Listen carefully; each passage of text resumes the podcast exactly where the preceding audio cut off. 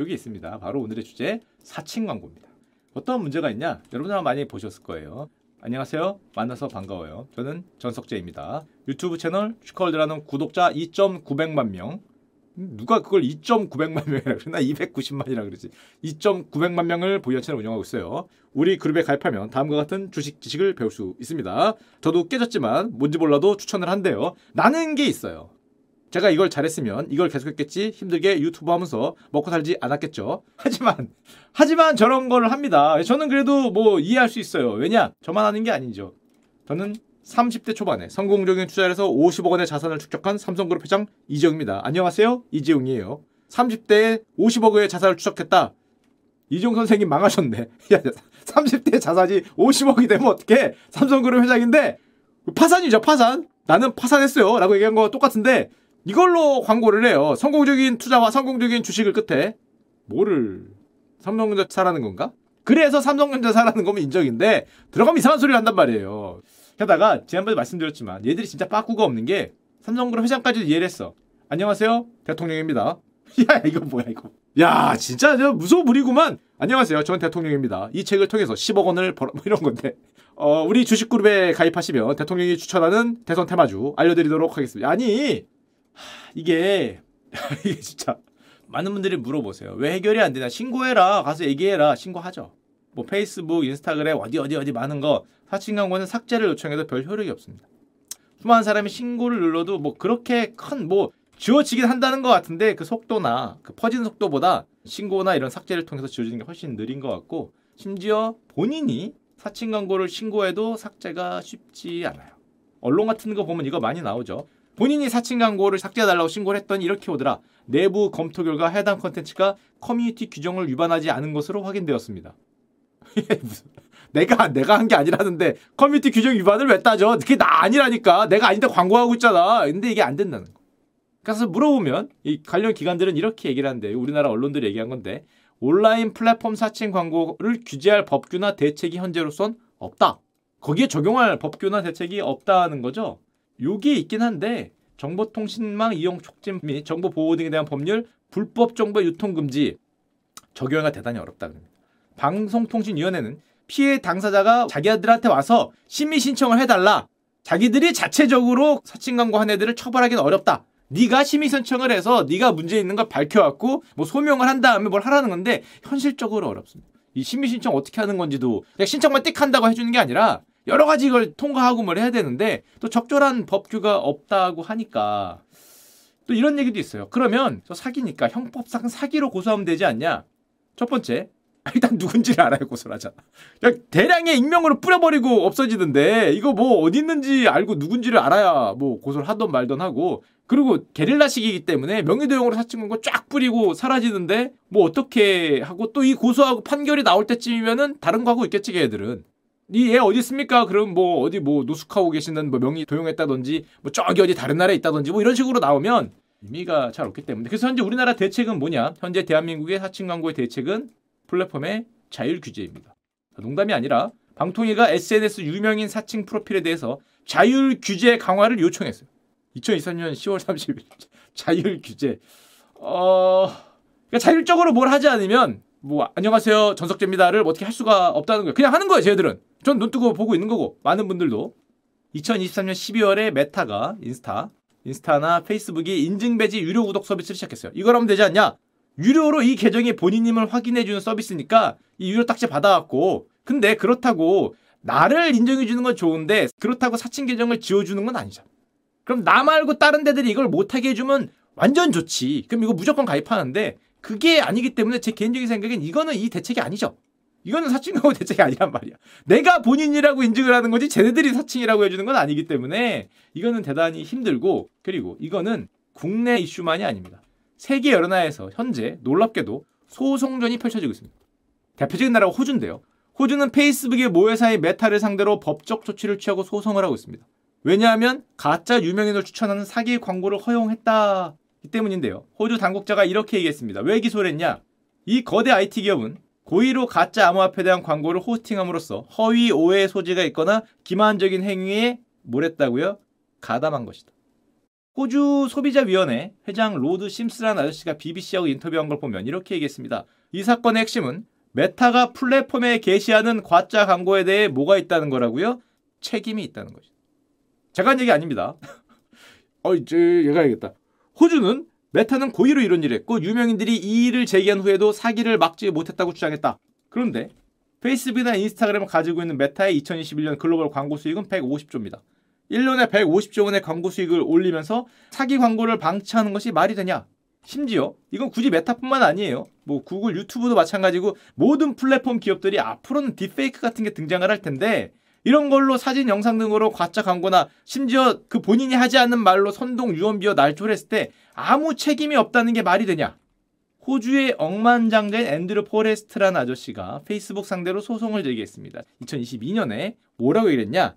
페이스북이 자신의 이미지를 사용한 사기 광고. 안녕하세요. 앤드루 포레스트입니다. 저는 30대부터 주식 투자에 성공을 했어요. 30억의 자산을 이뤄낸 뭐 이런 거라니까 형사소송을 제기했는데 30억의 자산을 일궈낸 앤드루 포레스트 씨가 뭐라고 얘기했냐? 이렇게 얘기했습니다. 나는 소셜미디어의 사기 광고에 의해 무고한 호주인들이 피해를 당하는 것이 걱정된다. 나는 호주인들을 위해 여기서 활동하고 있지만 이런 일들은 전 세계에서 일어나고 있다. 페이스북은 불법 광고의 악순환으로부터 고의로 이익을 얻고 있다. 라고 얘기를 하면서 지금 소송에 나서고 있습니다. 물론 메타는 이렇게 얘기를 했어요. 우리는 이러한 광고를 멈추기 위해 다각적인 방법을 취하고 있고 광고 자체를 감지하고 거부할 뿐만 아니라 광고주를 우리 서비스에서 허위 광고를 차단하고 있다고 하는데 너무나 너무나 너무나 부족한 거죠. 저는 자 여기서부터는 제가 아니라 얘가 저는 뭐라고 생각하냐? 아까 호주 아저씨하고 비슷하게 유저를 함정에 빠뜨린 사기를 방치한 플랫폼 기업은 그 어느 곳이 됐건 그 책임을 져야 한다고 생각하는 사람 중에 한 명입니다. 얘가 얘가 유저들이 한 것이 나는 책임이 없다라는 건 이거 말도 안 되는 거죠. 어떤 플랫폼 기업이건 간에 이 사기를 방지하기 위해 최선의 노력을 했다. 아, 그럼 인정이지. 근데 그 최선의 노력을 하지 않아서 어떤 사람들이 그 함정에 빠지면 책임을 져. 우리나라 고속도로 가다가 구멍 파여서 거기서 사고 나면은 그 도로공사에 소송합니다. 물론 도로공사가 최대 노력을 했는데 그러면은 뭐 조각이 되겠지만 그게 아니라 움푹움푹 파인 거 내비두면 당연히 그 무료도 아니고 유료기 때문에 엄청난 돈을 벌고 있으면 당연히 책임을 져야 된다고 생각을 하고 그게 얼마 전에 정말 유명한 사건이 있었습니다. 저같이 한 유튜버의 생각이 아니라 2024년 2월 1일 엊그제 여러분들 정말 신문에 많이 보셨을 거예요. 메타의 CEO 저커버그가 미국 상원 아동안전 청문회에서 부모들에게 공식 사과하는 일이 있었습니다. 영상 이따 보여드릴게요. 이 상태에서 일어나서 안절부절 못하다가 뒤를 향해서 고개를 숙이면서 이 얘기를 했어요. I'm sorry for everything. 나는 여러분들이 겪은 모든 일에 대해서 사과드린다. 이게 무슨 일이었었냐? 인스타그램이 뒤는 피해자 부모들이고 자녀들의 자살이나 어떤 약물 성적 착취를 불러와서 그들로 인해서 우리가 피해를 봤다라고 얘기하는 돌아가신 자기 죽은 자식들 사진 들고 있는 거예요. 주장한 피해자 부모들이 참석을 한 상원 그런 청문회였습니다. 저커버그는 정말 끔찍한 일이다. 여러분들의 가족들이 겪은 일을 누구도 겪어서는 안 된다라고 얘기를 했습니다. 상원위원회에서 질타가 나왔는데 뭐라고 나왔냐? 페이스북, 인스타그램이 아동의 유해한 내용을 제거하지 못했고 그 덕분에 약물이나 성착취 같은 온라인 청소년 문제가 커지고 있고 그래서 린지 그레이엄이라는 상원의원이 이렇게 얘기했습니다. 저커버그 씨, 이 문제는 당신이 고의가 아닐지라도 이게 정말 미국 언론에 대문짝만하게 나왔는데 당신의 손에는 피가 묻어 있습니다라는 얘기를 했어요. You have blood on your hands 하면서 당신은 사람을 죽이는 제품을 가지고 있고 거기에 대한 책임을 다하고 있지 않습니다. 당신의 손에는 피가 묻어 있습니다. 과거 담배가 사람을 죽였을 때 우리는 담배에서 그에 대한 조치를 취했습니다. 하지만 현재 소셜미디어 기업에 대해서는 아무런 조치가 없습니다. 현재 소셜미디어 기업들은 정말 안타깝게도 위험한 제품이 되고 있습니다. 통제 바깥으로 넘어가고 있고 이들 기업들은 통제되어야 되면 이게 물론 애매해요. 무슨 자유나 이선과 통제라는 게 애매하긴 한데 담배 정도의 그런 거는 있어야 되지 않냐? 아니면은 최악의 상황이 올 수도 있고 미국도 똑같나 봐요. 보면서 아 미국 얘긴데 제 얘기가 아닙니다. 미국 얘기입니다. 미국 상원의원님이 한 얘기인데 우리는 법이 없다라는 얘기를 했어요. 당신들이 우리가 하는 모든 일에 반대했기 때문에 법전에는 이에 대한 법이 하나도 없습니다. 소셜미디어 피해자들에게 법정 문이 열릴 때까지 아무것도 바뀌지 않을 것입니다. 라고 얘기를 했고 최고 하이라이트 장면은 바로 이 조시 홀리라는 상원의원의 질문에서 나오는데 많은 청소년들이 소셜미디어에 퍼진 괴롭힘과 성적 착취 약물로 죽었을 때 당신들은 어떤 행동도 하지 않았고 어떤 사람도 해고하지 않았습니다. 단 한 명의 피해자에게 보상하지도 않았습니다. 오늘 뒤에 피해자들의 가족이 와 있습니다. 사과할 수 있겠습니까? 그리고 어떤 일이 펼쳐졌냐? any action. You didn't That's take any true, action. You Senator. didn't fire anybody. You haven't true. compensated a That's single not- victim. that's Let me ask you this. Let me ask you this. There's families of victims here today. Have you apologized to the victims? 뒤에 피해자들 부모가 와 있습니다. Would you like 부모님 to 오고 계십니다. 사과하시겠습니까? You're on national television. Would you like now to apologize to the victims who have been harmed by your product? Show them the pictures. 안절부절 안절부절 하는 거죠. 사과할 수 있습니까? 이게 바로 이 장면이에요. 벌떡 일어나서 이게 미국의 대석 스피드죠. 뒤에 일어나서 뒤에 와 있는 피해자 부모님들한테 공식적으로 사과를 하게 됩니다. 그래서 저렇게 상원의원이 질타를 하고 저 안절부절 안절부절 하다가 결국엔 일어나서 이 모든 일에 대해서 사과를 드린다라고 한 게 얼마 전에 최고 하이라이트 영상이었고 물론 이건 이제 청소년이나 어린이 안전에 대한 청문회였어요. 거기에 대해서 SNS가 어떤 그런 장벽을 치지 못하고 걸러내지 못했다. 그로 인해서 많은 어린이 청소년들이 피해를 받고 심지어 사망에 이르거나 위험한 상품이 됐고 그래서 당신의 손에는 피가 묻어 있다라는 얘기를 했는데 비슷한 의미로 물론 우리는 어른이지만 사칭 광고로 이건 더 심한데 제가 보기엔 사칭 광고로 피해를 본 피해자들한테는 I'm sorry for everything을 해야 되는 게 아닌가 플랫폼이라면 이게 사칭 광고인지 모르고 이 당했던 피해자들한테 아까 똑같은 얘기를 하자면은 보상을 한 적이 있냐라고 물었을 때는 저는 이거 다시 한 번 된다고 생각합니다. 똑같은 일에 대해서 우리는 어른이라고 생각하죠. 근데 사실 이 청문회는 저거보다 더 유명한 게 있었어요. 여러분들은 저건 이제 미국에서 유명했고 우리나라에는 이게 유명했죠. 틱톡 CEO의 답변을 유명했습니다. 틱톡 CEO도 나왔는데 메타만 나온 게 아니에요. 저는 지금 메타만 얘기하는 게 아니야. 모든 플랫폼 다 합니다. 이것도 나오고 저것도 다 나왔어요. 그 중에서 틱톡 CEO는 싱가포르인이거든요. 근데 틱톡 CEO가 나오니까 상원의원들이 전부 다 중국인입니까? 국적은 어디죠? 중국 공산당 뭐 있습니까? 계속 물어보니까 예를 들면 이런 겁니다. 이 상원의원이 물어보는데 이렇게 물어봤어요. 국적이 어딥니까? 아니 싱가포르. 이중 국적이거나 중국 국적을 시청한 적 있습니까? 아우 전 싱가포르 군인. 군인 출신입니다. 군인. 어, 오케이 오케이. 그랬더니 또 어 싱가포르 여권 이- 말고 여권 있습니까? 아 싱가포르인이라니까. 그러니까 가만히 있다가 그럼 중국 공산당에 속한 적 아니 싱가포르 군인 출신이야. 그러니까 마지막에 이 질문 됐죠. 1989년 천안문 광장에서 어떤 일이 있었는지 이야기할 수 있습니까? 무슨 나라 퀴즈쇼도 아니고 여기서 어 그러니까 이 CEO가 그곳에서 학살이 있었다는 기록이 있었다라고 얘기를 했는데 장면도 잠깐 영상으로 Have you ever been a member of the Chinese Communist Party? Senator, I'm Singaporean. No. Have you ever been associated or affiliated with the Chinese Communist Party? No, Senator. Again, I'm Okay. Singaporean. 자 그리고 여기까지만 사실 여러분 많이 봤을 텐데 질문은 뒤에도 계속 있었어요. 어떤 질문이 있었냐?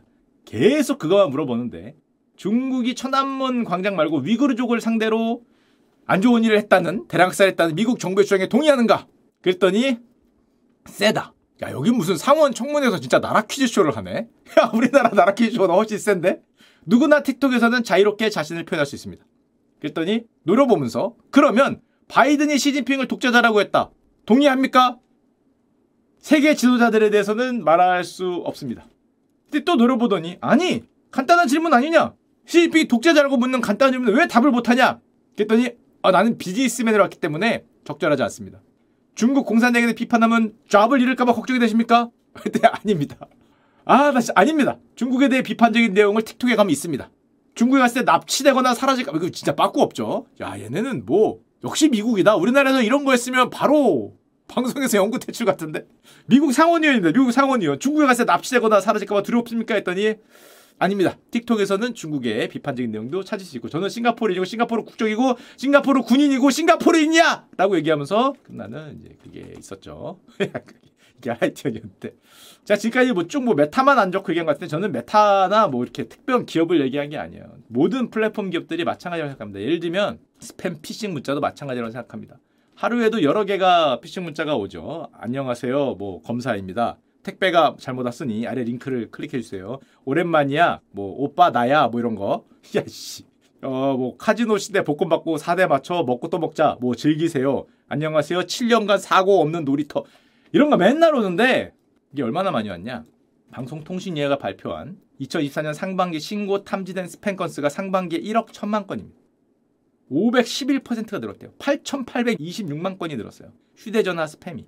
뭐 말도 안 되죠. 휴대전화 음성 문자 중계율이 5배가 500%가 늘었는데 물론 신고 탐지 등을 통해 줄이고 줄여서 1인당 하루 수신량은 줄이는데 성공을 했대. 그래도 월 평균 9통 이상을 평균적으로 받는다고 얘기를 하고 그러면 스팸 문자는 왜 오냐? 제가 얘기하면 혼날 테니까 뉴스데스크는 이렇게 얘기했습니다. 박진준 기자님이네요. 간단하죠? 돈이 되니까. 그 문자 보낼 때마다 뭐 몇십 원 될 거 아니에요. 그거를 뭐 단체로 막 몇만 명, 뭐 몇천 명, 몇백 명인지 모르지만 뿌리니까 돈이 돼요. 당연히 이익이 높겠죠. 그리고 관련된 회사들은 불법은 아니라고 얘기합니다. 뭐 페이스북, 메타나 다른 플랫폼 기업들하고 비슷하죠. 그리고 잘해야 벌금 내요. 기업 메시징 시장 규모가 SBS에 따르면 올해 1조 2천억이라고 합니다.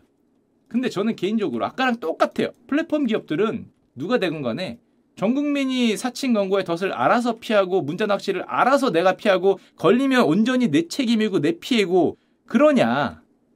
어 이제부터 얘기하겠습니다. 플랫폼으로 온 사기나 낚시, 사칭으로 한 피해를 해당 플랫폼 기업들이 최선의 노력으로 당연히 막아야 되고 최선의 노력을 했다는 것을 증명하지 못할 경우에는 그 책임을 져야 된다고 생각을 하는 사람입니다. 누가 나한테 그걸 보내고 왜 내가 그거에 시험을 당해야 되고 내가 잘못 누르면은 내 핸드폰이 날아가면서 내가 피해를 보는 게 이거 말이 안 되죠. 그거 보내지 마. 자기들 돈 된다고 뭐 그런 거를 보내는 게 이거 말이 안 돼요. 물론 수많은 메시지나 메일들을 관리하는 게 불가능하다라고 얘기를 합니다. 그러면 고객에게 피해를 줄 수 있는 사칭 문자 낚시와 광고 이런 걸 구분할 수가 없고 관리할 수가 없다. 그럼 저는 그 사업은 하면 안 된다고 생각해요. 기업의 사회성은 어디로 갔습니까? 돈 좀 번다고 그거 하면 안 되죠. 그 사업을 하려면은 당연히 그에 대한 대책과 책임이 있어야 되는 거고 이거 어떻게 하냐 불가능하다. 아 그러면 대량 문자 하나 100개 예로 막던지 아니면 대량 문자 발송을 할 수 있는 기관을 한정해서 등록을 시켜줘야죠. 우리나라 공공기관이나 뭐 최소한 뭐 코스닥 예상 상장되는 기업이나 책임을 질 수 있는 기관을만 뭐 보내준다든지 하여튼 자기들이 필터링 할 수 없다면 없다면 아니면 보내는 숫자를 줄이던지 아무나 아무나는 아니겠죠 물론. 대단히 약한 기준에 의해서 불특정 다수에게 보내주고 너희들이 알아서 피하세요. 우리가 보낸 거 아닙니다라고 얘기를 하면 그거는 저 아동 그거하고 똑같잖아요. 페이스북은 그럼 뭐 하려고 사과를 했습니까? 이거 페이스북이 저커버그가 사과한 게 저커버그가 어떤 청소년 뭐 안 좋은 내용들을 보낸 게 아니잖아요. 그 위에서 사용자들이 했음에도 지금 사과하고 피해 대책을 생각을 하고 있는데 페이스북이나 뭐 통신사나 누구 특정한 사업자가 문제라는 게 아니라 플랫폼 기업들은 거기서 나오는 어떤 자기들이 관리나 이런 걸 못했을 경우에 피해가 나면은 당연히 그 책임을 져야 되지 않나라는 어떤 식으로든 예를 들면 올해부터 보이스피싱 피해자는 은행에 배상 요구가 가능합니다. 놀랍죠? 이게 실행됐어요. 금융감독원은 은행들이 올해 1월 1일부터 책임 분담 기준에 따른 자율 배상을 개시합니다.